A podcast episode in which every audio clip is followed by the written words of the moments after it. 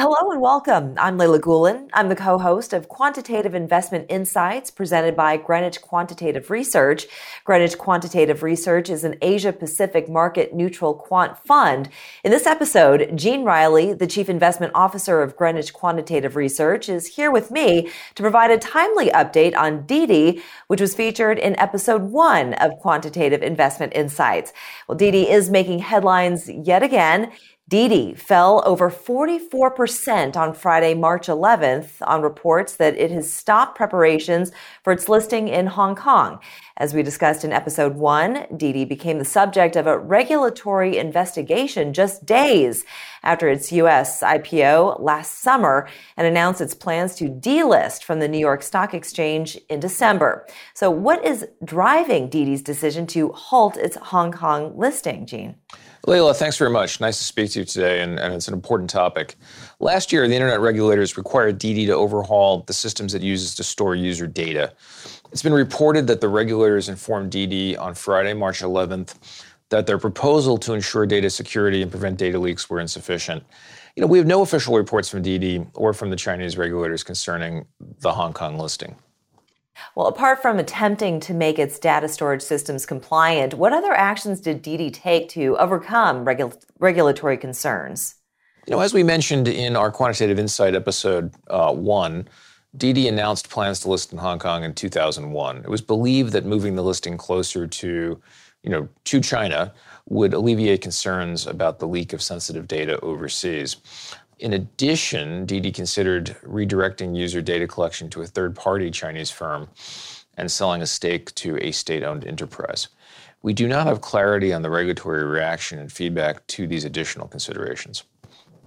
Well, are Didi's apps still unavailable in domestic China app stores? I expect that Didi's profits must be negatively impacted from the actions that it's been required to take since last summer. Didi was required to remove its main apps from local app stores last year and they remain suspended. Existing Didi users who were signed up before the apps were removed can continue to use Didi.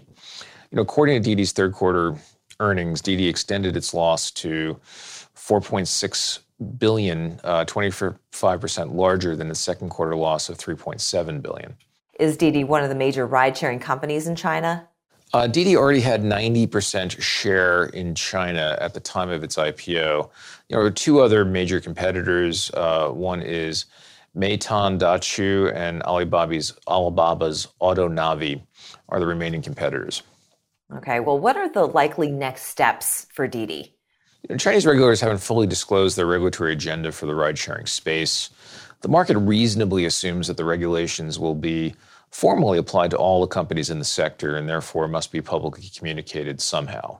If Didi is able to reach an understanding with the Chinese regulators, a Hong Kong listing is still probably the base case.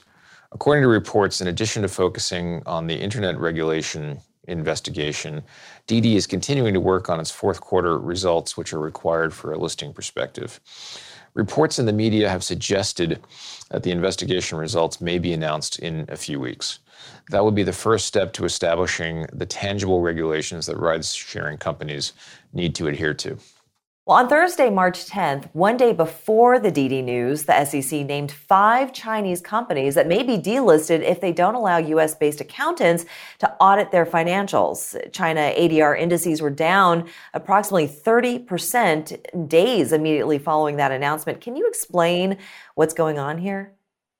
Leila, that's a really important question and very much at the crux of issues around Chinese companies listed in the United States.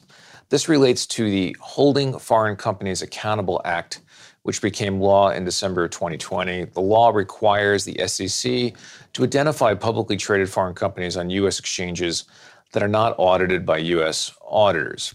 The U.S. Public Company Accounting Oversight Board announced in March 2021 that it lacked audits of more than 200 of the 250 Chinese companies listed in the United States. This is the first time the SEC identified specific companies since the law went into effect. The act also permits the SEC to ban foreign companies from trading and ultimately delist them from U.S. exchanges if U.S. auditors are unable to audit requested reports for three consecutive years. Why is this proving to be such a contentious issue in the markets right now? You know, that's the key issue. Didi was the catalyst for investors to focus on the consequences of these regulatory issues. The HFCAA legislation refers to companies that use the ADR structure to raise money from U.S. investors and is focused on providing reliable financials to protect U.S. and retail institutional investors. The Chinese regulatory concern around Didi, Didi's listing, clarified that China had policy objections to U.S. auditors auditing certain Chinese companies which were in strategic industries or had extensive data on Chinese individuals. This will continue to be a potential source of market volatility until an agreement can be reached to resolve the conflict between U.S. regulators and Chinese officials. U.S. regulators require foreign companies that raise money in the United States to be subject to U.S. audit, but China is concerned about having U.S. auditors inspect companies that are deemed to be strategically important in China. You reference a number of separate news stories concerning China that are weighing on investors' risk appetite. Can you provide some specific examples?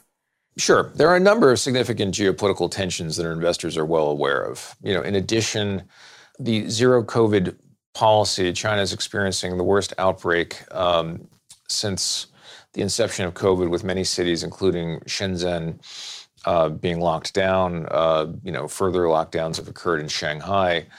COVID cases in Hong Kong are also at high levels. Finally, investors are concerned that regulatory tightening is resurfacing again. For example, there have been further further delays in approval of some online games and online delivery platforms.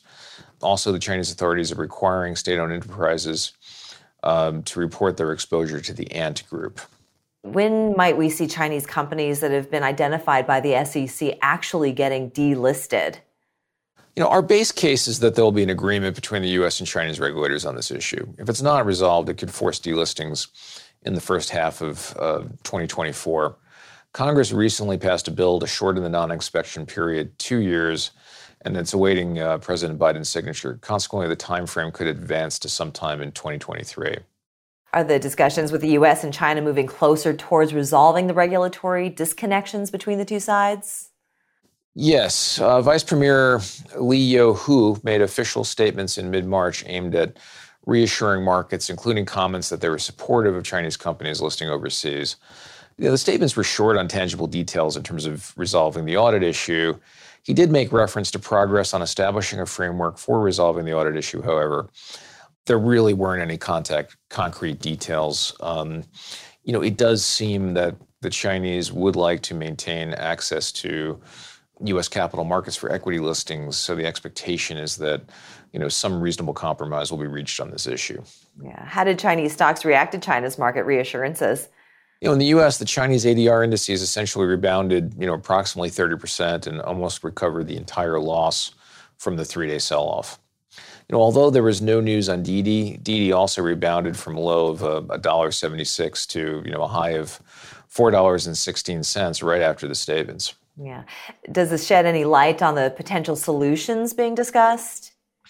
You know, in context of user user data, you know, discussion of moving sensitive user data out of the corporate entity that would be subject to U.S. audit to a third party company that would not be subject to U.S. audit, you know, could potentially solve the issue. You know, we, will see in, in coming days. Yeah, well, it has been really instructive to get a timely update on Didi's story. Thank you so much, Gene. Well, that's all the time that we have for now. I'd like to thank you, our listeners, and I look forward to covering more topics in the future. We will see you soon.